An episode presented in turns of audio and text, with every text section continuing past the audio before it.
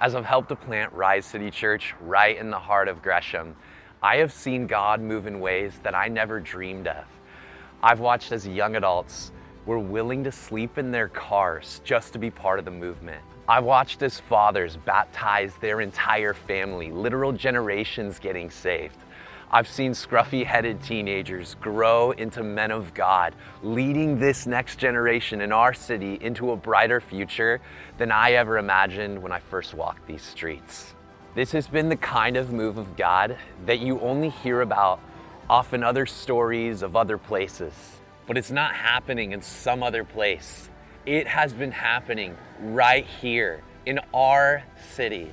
Hearts are being awakened, lives are being restored trajectories are being altered because Jesus is moving in Gresham as it is in heaven.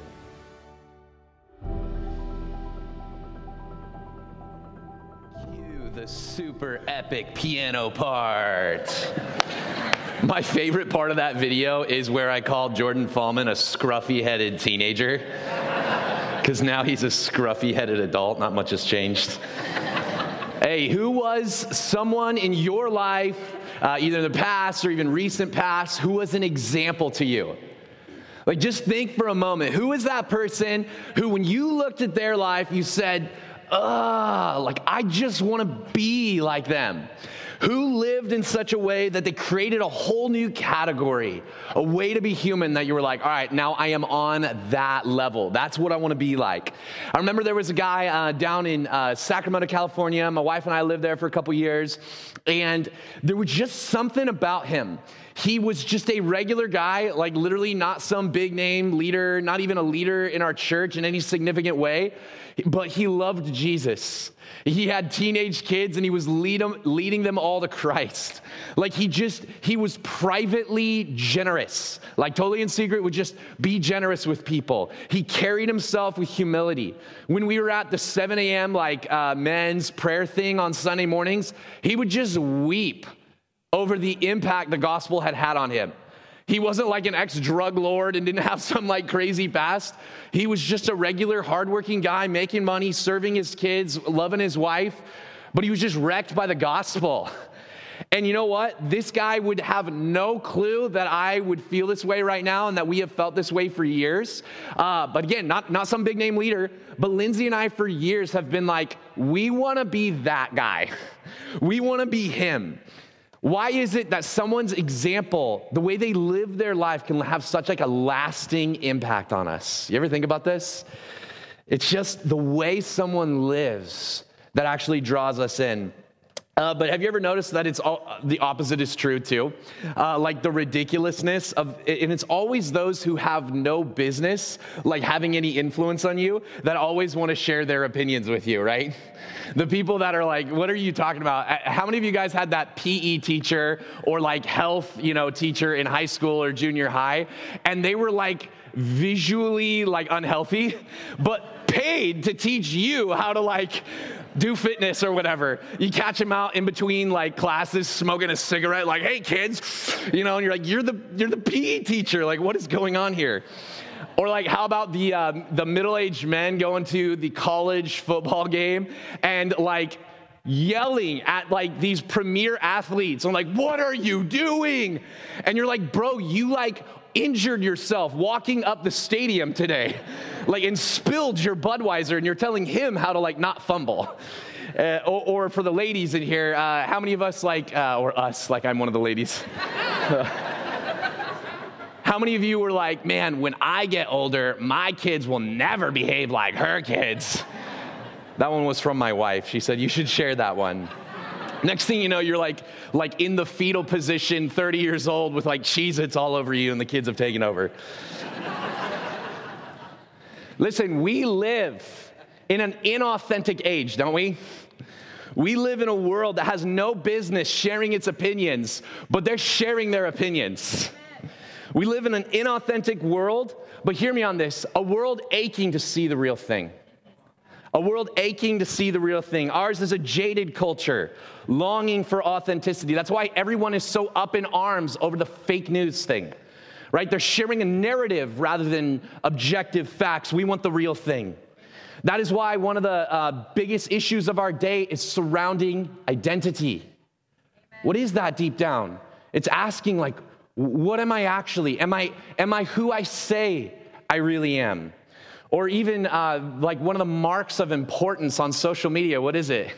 It's that little blue, like, verified badge. Like, like it's cheesy, but it really does speak to a cultural narrative that we're longing for, doesn't it? We want to know that we are verified. We want to know that we are the real thing. And a world craving authenticity, hear me on this, needs a church of genuine Christ like character. In a world craving authenticity. We've been going through this series and we're concluding it now uh, called Win This City, right? And it's all about, man, Rise City Church, let's rise up, let's go take the city for Jesus, amen? And that's like a great message. But here is the thing for weeks, we've talked about strategy, relationships, prayer, all of this really important stuff. But our strategy will count for nothing if we do not have the Christ like character to back it up. It will last for minutes, it will last for moments, it'll last for months. But unless we look like Jesus, we're drawing people into nothing. The church should expect zero people in our city to call on a Jesus who we are not committed to. Because here's the reality effective evangelism, it flows from earnest discipleship. Today, uh, the message is called From the Overflow. From the overflow. And what we're going to see is Paul here in Philippians 3 is going to challenge us to say, Are you just calling your city to follow Jesus? Or can you say, Follow me as I follow Jesus? Like, are you the real thing? Are you an actual disciple of Christ? Let's open the text. Uh, there's a lot here. Look at verse 17. If you're new to the Bible, don't have a Bible, there's Bibles. You can literally steal that from the church today. That's like yours. But the verses will be on the screen. If you have a Bible, look at verse 17. It says this Brothers, join in imitating me. And keep your eyes on those who walk according to the example you have in us for many of whom I have often told you, and now tell you even with tears, walk as enemies of the cross of Christ. Their end is destruction. Their God is their belly, and, their, and they glory in their shame, with minds set on earthly things. But our citizenship is in heaven and from it, we await a Savior, the Lord Jesus Christ, who will transform our lowly body to be like his glorious body by the power that enables him even to subject all things to himself. Therefore, my brothers, whom I love and long for, my joy and crown, stand firm thus in the Lord, my beloved. This is God's word. Amen. Amen. I want you to see this first thing that Christians are called to follow and live as an example. Christians are called to follow and to live as an example. Notice that Paul wanted his life to be an example and the leaders of the early church to be an example to the other believers. Look at verse 1 again. He says, Brothers, join in imitating me and keep your eyes on those who walk according to the example you have in us. This is a mega theme in the New Testament. This is a big deal. All over the place, you are going to find Paul and other authors of scripture saying this that Jesus is the ultimate example.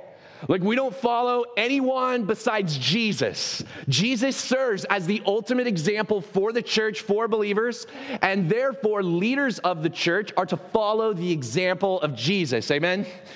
And then believers, the entire church is also, while following the example of Jesus, trying to conform their lives to Jesus, serve themselves as an example of Jesus to the dying world around them. Amen. And so, uh, if you don't agree with me, let's look at scripture 1 Corinthians 11 1. You are to follow the example of Jesus and be an example of Jesus. Paul says this be imitators of me as I am of Christ. 1 Peter 2 21. For to this you were called, because Christ also suffered for you, leaving you an example so that you might follow in his steps. John 13, 15. For I have given you an example that you also should do just as I have done to you. 1 Peter 2, 12. Keep your conduct among the Gentiles honorable, so that when they speak against you as evildoers, they may see your good deeds and glorify God on the day of visitation. Titus 2, 6 through 7. Likewise, urge the younger men to be self controlled. Show yourself in all respects to be a model of good works, and in your teaching, show integrity, dignity, Matthew 5, 14 through 16. You are the light of the world. A city set on a hill cannot be hidden, nor do people light a lamp and put it under a basket, but on a stand, and it gives light to all the house. In the same way, let your light shine before others, so that they may see your good works and give glory to your Father who is in heaven. 1 Thessalonians 1 6, and you became imitators of us and of the Lord, for you received the word in much affliction with the joy of the Holy Spirit. 1 Timothy 4, verse 12, let no one despise you for your youth, but set the believers an example in speech, in conduct, in love, in faith, and in purity. You guys see in the point here? I could keep going. Like literally, I could keep going. We'll stop right there. Join in imitating me, Paul says. As he imitates Christ, we are to imitate him and be an example of Jesus to our world. But let me ask you this question, believer. If you are not a believer, I am judging you by zero standards presented in the Bible. This is not for you in particular. This is for uh, those of you who claim the name of Christ. Can you say this? Can you say to a dying world, join in imitating my life? Follow Jesus because I'm following Jesus. Like, do you feel comfortable saying that to your neighbors, to your coworkers, to your unbelieving uh, parents, to, to, to your own kids? Like, can you say that? I mean, even as I've reflected on this, I'm like, can I say this? Can we say this? Follow me, join in imitating me. So here's the question. That's pretty intimidating, amen? Anybody feeling like, I got that one covered? Like, I look like Jesus? Come on. How do we become people who can say this? What does it mean to be a person worth following? Uh, we need to get it from the text. The answer's in the text, um, not in the text that we read just yet. I want to go back and get some context. Look uh, a few verses earlier at verse 12 here on the screen. Paul is speaking just before this, and he says, Not that I have already obtained this. Okay, take a deep breath. That's good news. Not that I have already obtained this or am already perfect, but I press on to make it my own because Christ Jesus has made me his own. Brothers, I do not consider that I have made it my own, but one thing I do forgetting what lies behind. There's grace right there, amen. And straining forward to what lies ahead. There's striving to be like Jesus. I press on toward the goal for the prize of the upward call of God in Christ Jesus. Let those of us who who are mature think this way, and if anything you think otherwise, God will reveal that to you also. Listen, being a follower of the example of Jesus and, and, and, being an example of the life of Jesus, it's not about being perfect, it's about being on the discipleship process. This is the good news today that you are invited into the school of Jesus. Um, we are not going to be perfect examples of Christ, but we ought to be straining towards it like Paul was. And the way we do that is through discipleship. Now, play along. Everyone say discipleship. This is what the journey of a Christian is it's engaging with Jesus in a way uh, where we're following after him and trying to replicate his life little by little, every day over time.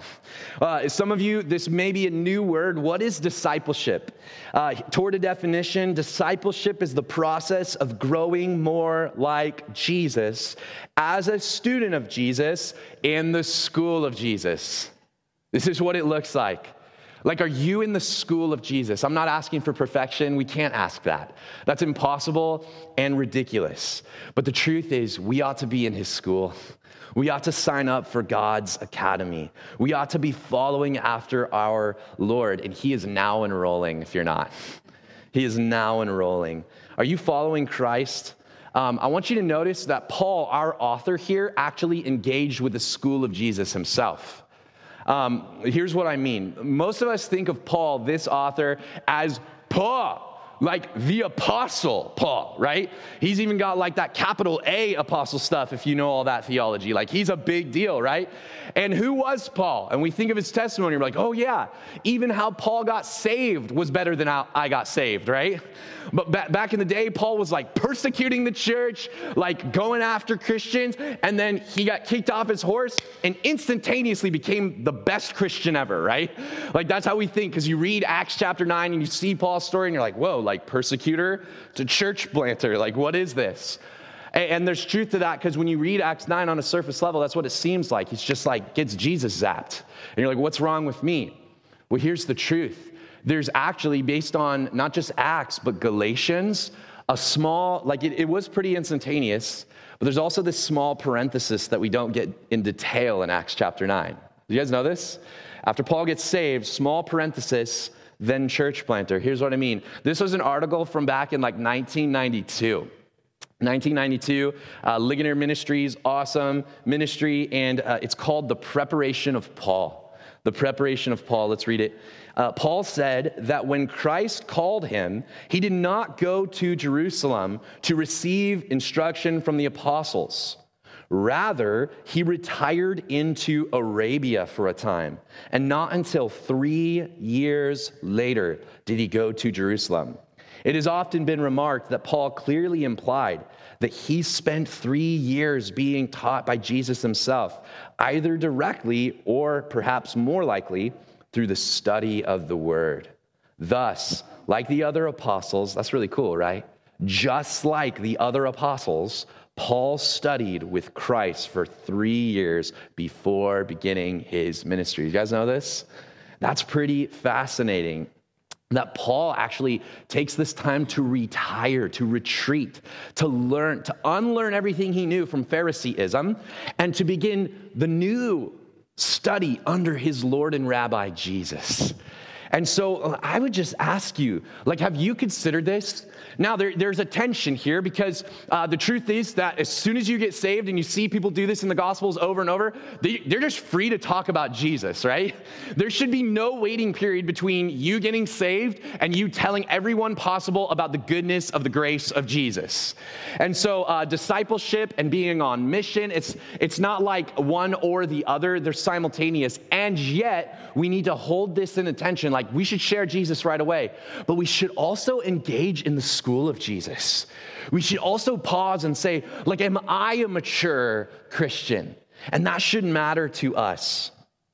Um, recently, my son Ollie, who uh, is seven, he started playing baseball, and like I'm not like a baseball guy or anything. I didn't grow up playing, and so I'm like, what do we got to do to get him playing baseball? And my brother's like helping coach the team. So he's like texting me all the gear, and it's like, you gotta get a glove and you gotta get a bat. I'm like, okay. And so, and then I'm like adding it all up. I'm like, baseball is super expensive. What is wrong with you people? Any baseball people in here? Like, I feel so bad for you. Like, what is going on here? I'm like, this is your only year, bro. Like, we're not doing this again. and so, uh, uh, worst dad ever. And so, you know, I'm getting all this stuff and you like get this glove and you, because you spend so much money i'm like let's keep this glove nice right? Like we need to keep this thing looking beautiful. And so like we're not really using it much before his first practice. And so he gets a practice does his practice and my brother texts me afterwards. And he's like hey bozo. He's like you need to take the glove and you need to do something with it. And i was like what are you talking about? So he sends me this like video. And uh, what do you do with a glove? You break it in you take that bad boy, and this guy's literally taking a bat, like, poof, poof. and I'm looking at this expensive glove, like, there's just no way. Like, I'm not, I'm not doing that, right? But here's the deal it's not a good glove until it's worn down and weathered. But once it's beaten and broken in, then and only then does it become usable. L- listen, as disciples of Jesus, especially for those of you who are new in your faith, but for all of us, we need to embrace this reality that if you want to be an instrument for winning our city, you, need, you want to be a glove in the hands of our Lord. Man, you're actually going to have to go through some stuff. You're actually going to have to embrace the difficulty of discipleship. You're going to have to have to embrace the Lord's conviction of your sin.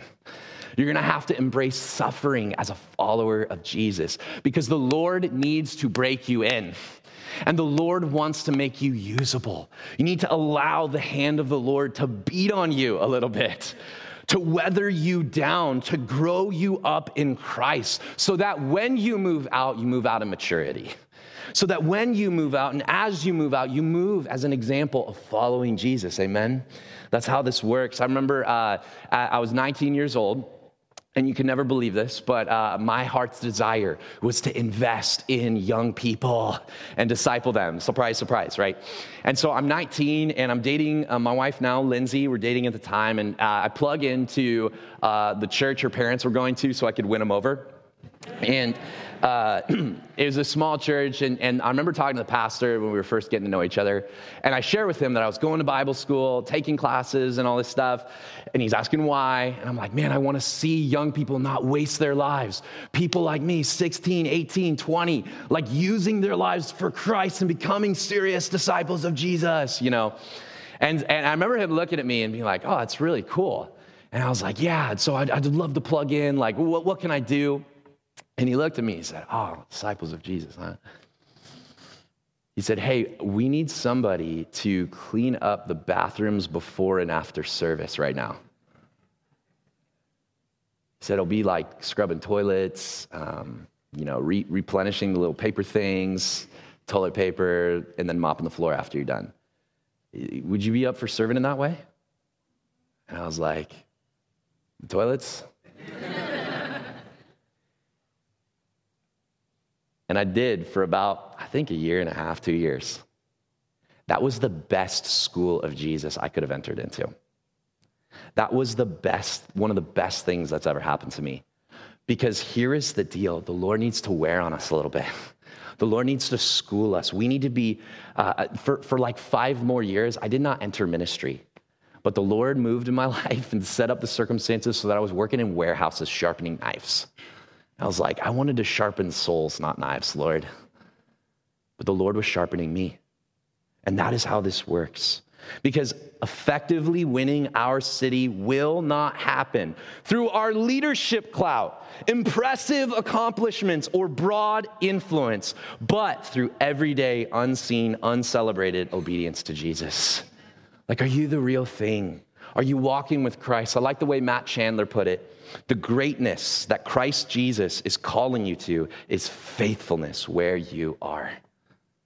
That's what it means to be a disciple of Jesus. That's what it means to be broken in by the school and the hand of Jesus. Let's be broken in by him.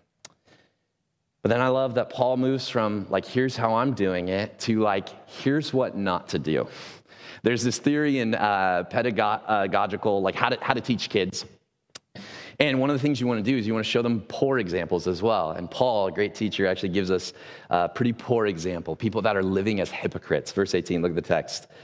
He says, For many whom I have often told you, and now tell you even with tears. This is intense. It's worth underlining. He says, Walk as enemies of the cross of Christ. Their end is destruction. Their God is their belly and their glory and their shame, with minds set on earthly things. And so, this is a part of scripture that you usually like, I'm going to go take a detour around verses 18 and 19. Um, this is an important thing because what Paul's doing here is he is giving us a heavy example of warning and one that's good to let sit on our souls. And so, what are we talking about here? Uh, Paul is often convicting and warning against false teaching uh, that is anti gospel, as he talks about here, in two directions, all right? Uh, and so if you're taking notes, I encourage you to write some of this down, especially if you're new to Christianity. Uh, there are two equal and opposite enemies of the gospel, okay? The first we will call legalism, And the second is lawlessness. Lawlessness. And, and Paul is always going after these things, and he's doing so here. Um, he goes after legalism earlier in the text that we did not read. And what is legalism? Legalism is anti gospel for this reason it dismisses grace by insisting that we can and should achieve salvation by self righteousness. That is uh, the false teaching and the false idea of legalism that I can earn my salvation because I'm actually a really great person. That I, I actually need to obey in order for me to be accepted by God. That is legalism. It is a false gospel. And here's the truth though. In the American church today, if I can zoom out a little bit, we talk in our churches a lot about the problem of legalism. And rightfully so. We should attack legalism. Uh, but as I listen to messages and watch things in the US church, I feel like it's almost like the only enemy of the gospel. Where we're just like, oh man, legalists, people that want you to obey God, they're awful, you know, Pharisees. And so we attack legalism. And when it really is legalism, we should. But on the other hand, rarely in the US church do I hear messages where we talk about lawlessness, the equal and opposite enemy of the gospel. And this is what we actually find Paul doing here. He attacks specifically the opposite error. So, what is lawlessness? Look at the uh, definition here it empties grace of its power by insisting that grace has no demand of obedience in our everyday lives. Listen, we need to preach against law, uh, legalism, but we also need to be warned of lawlessness. These are both anti gospel. He calls those who are walking this way enemies of Christ. Like, this is really intense. And I want you to think about this. He says not that they um, think this way. In this text, he is attacking that they what? Walk this way. They walk as enemies of Christ, according to verse 18. And so, like, hear me on this. This is not like he's attacking just their false beliefs, though they have those. He is attacking this, this way of walking. And so, what we learn is all it takes to be an enemy of Christ is living an indulgent life. That's actually sinful. Paul does this over and over. You think this is a blip on the radar. Uh, just giving two quick examples. 1 Corinthians chapter 6, he addresses these folks. He addresses this false uh, doctrine. And then uh, in Romans 6, he does so very clearly as well. And, and in the ancient church, what's going on is there, are, there was some preaching that as long as you know Jesus saves your soul, it didn't matter what you did with your body. Like you just do whatever you want. Essentially, they were teaching that because of grace, we don't need to talk about sin. Like, we don't need to talk about walking in holiness and growing in sanctification. We don't need to talk about conforming to Christ through discipleship. Like, we don't need to talk about that because I'm like saved, bro. I've got my ticket to heaven. Like, we're good. Or uh, you can almost hear it today like we shouldn't talk as much about sin because it'll offend new people here at the church. Like they won't come to Jesus because they'll hear the first part of the actual gospel. This is insanity. And Paul here calls it anti gospel. We actually have to preach against both legalism and lawlessness, and we need to be warned of it in our own lives as well. Look what he says in Romans 6 1 through 4. He says, What shall we say then? Are we to continue in sin that grace may abound? By no means. How can we who died to sin still live in it? Do you not know that all of us who have been baptized into Christ Jesus were baptized into his death? We were buried, therefore, with him by baptism into death, in order that, just as Christ was raised from the dead by the glory of the Father, we too might walk, there's our word, in newness of life. Listen, you know the number one reason that people um, say they don't believe in Jesus? Is because of hypocritical followers of Jesus. May we be warned by warnings like this. Dietrich Bonhoeffer calls this idea of lawlessness cheap grace. Anyone who says they preach the gospel but embraces or demonstrates lawlessness is preaching with their life or their doctrine cheap grace. This is how he puts it. Cheap grace is preaching of forgiveness without requiring repentance, baptism without church discipline, communion without confession, absolution without personal confession. Cheap grace is grace without discipleship, grace without the cross, grace without Jesus Christ living and incarnate. He goes on to talk about true biblical grace in this way. He calls it costly grace. Uh, looking again, it says, Such grace is costly because it calls us to follow.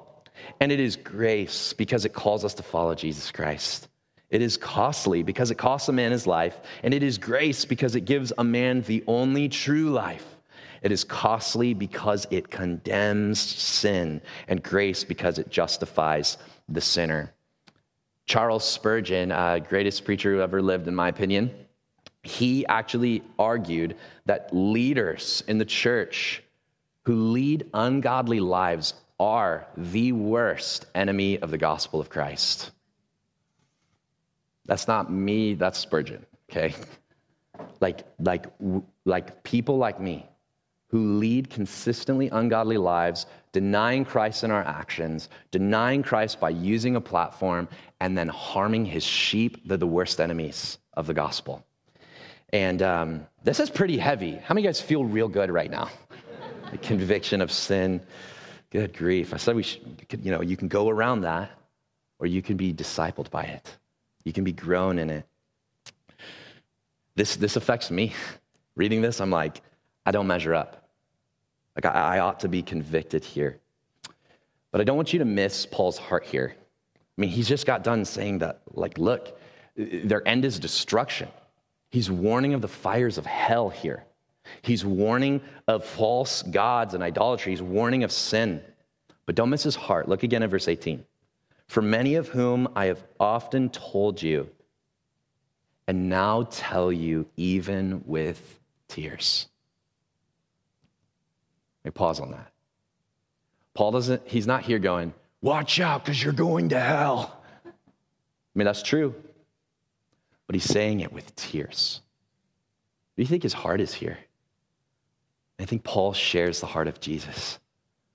It may have been that as he was writing this, as someone was scribally writing it down as he dictated, that he was going and he was making his point, and then he, right there he started to cry.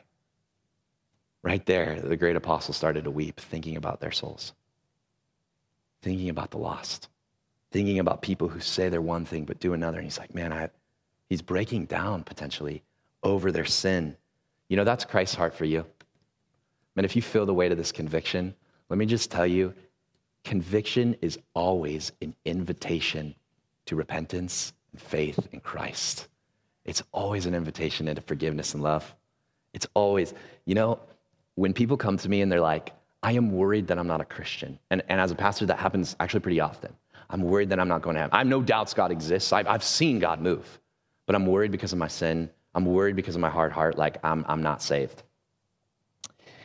Am I, am I one of the, am I not chosen?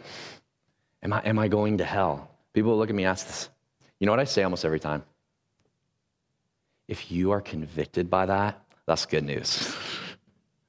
because you would not be convicted if the Holy Spirit weren't beckoning. You'd have hardness of heart. Soften your heart today and respond to this. Uh, let me just ask you um, this Are there any ways that the Holy Spirit is convicting you of walking as an enemy of Christ rather than as an example of Christ right now? This is our opportunity, and even later when we pray, to take that to the Lord, to take that to a brother or sister in Christ and say, Hey, will you pray for me? Hey, this is something I need to confess. Maybe it's more appropriate to talk to somebody privately, uh, you know, later on today but shoot that text. Say, hey, can we get coffee? I'm struggling right now. And I think the Lord is inviting me into more. Amen? Amen. Well, he doesn't uh, finish with this uh, very sad and heavy warning like, watch out, cuz hell. He actually moves on and he concludes here the really beautiful um, image. Like, he actually entices our imaginations in verse 20 with this image of citizenship reminding us of our citizenship. Look at the text. He says, But our citizenship is in heaven, and from it we await a Savior, the Lord Jesus Christ, who will transform our lowly bodies to be like his glorious body by the power that enables him even to subject all things to himself. He's talking about our citizenship in heaven. And he say, hey, look, one day when Christ returns, he is going to raise the dead. And the fact that you are a citizen of heaven right now promises that you're getting up out of the grave. And God's gonna renew all things, wipe away every tear. He's coming back, and you are one of his people. You have citizenship. And this would have been a metaphor that the Philippian church would have heard and understood because the Philippian church was uh, made up of Philippian people. What do you call them? People from Philippi. And a lot of them had been uh, basically transferred over there by Rome. And they were sent there by Rome to be a colony of Rome. They were Roman citizens coming to bring into this new region of Rome what? The culture of Rome. And so th- these people knew this idea well. William Barclay, a scholar, says this We have our home in heaven, and here on earth, we are a colony of heaven's citizens. That's what Paul's saying here. Paul is saying, just as the Roman colonists never forgot that they belonged to Rome, you must never forget that you are citizens of heaven and your conduct must match your citizenship. Isn't that cool? What a beautiful metaphor. You, if you're a follower of Jesus, are a citizen of heaven, bringing the culture of heaven here and now. That's what you're doing. Um, I, I, lo- I, love this uh, verse, similar idea. Second Corinthians, Paul also writing 2.15, he says, For we are the aroma of Christ to God among those who are being saved and among those who are perishing. That we are to, as citizens of heaven, give off the aroma of Jesus. That, that we are those people who are called into this work, called to give off the fragrance. Um, I, I, recently, Lindsay and I have been doing a lot of walks because it's been sunny and all of that. And she super, like, loves the certain plant. Like, she doesn't like flowers at all, which is like, yes. Like, I never buy flowers. So that's other things like chocolate. So, but, um, but, she, but there's this plant out there and it has a certain smell and it's like the one plant she likes. And wherever we are, she smells it. She's like, stop, stop right now. I'm like, what is it? And she's like, come smell this plant. And so we're sitting there like weirdos, just sniffing some neighbor's plant. And they're like, what's going on here? Plants give off aroma in a specific season, spring, right? The whole idea is they give off this aroma because something new is happening because there's this new birth thing going on. Creation is being like reawakened. Listen, in the same way, we as followers of Jesus, our lives get to be an aroma. Speak of the culture of heaven. There's grace here, you guys. There's life here. Look at what it looks like. Look at the relationships you have. Look at the way you carry yourself when you do sin. Look at how you can receive forgiveness. Look at how you can be reconciled because of Jesus' cross and forgiveness, a new kingdom has dawned, and we are its citizens. Amen. And then finally, I want you to notice about the citizenship thing as we start to worship is it is given freely by grace. We actually learn in Acts 22 and in history that um, you could purchase a Roman citizenship. You actually buy your way out of slavery or buy your way into citizenship, getting all the rights and privileges of being a citizen of Rome. But here in the kingdom, no one buys their way in. As we hear Paul's words of conviction and call to be an example for Jesus, you need to know it's not something that we achieve, it is something we receive. That we are given the citizenship by grace. All you need to do today to be a follower of Jesus is believe upon that grace. Say, Lord, you've taken my sin on that cross. You've ushered me into the new creation work of heaven. And I want to be part of it, Lord. Have your way in me. Be my Lord. But bring about, bring this about by grace, God. Paul finishes this out with a benediction, uh, basically a blessing. He pronounces it, he prays it over them. And I want to finish this as well. This can't just be, hey, let's be an example for Jesus, go get him. Like, we actually need to pray through this stuff, to receive it by grace and to ask God to have his way in us. We do it uh, by dependence. Amen. So let's stand, and I actually just want to read this verse over us. I invite you, uh, if you believe this, to receive Paul's benediction here, to receive his blessing over your life, his hope for our lives even today. He says, Therefore, my brothers, whom I love and long for, my joy and crowned. Stand firm, thus, in the Lord, my beloved.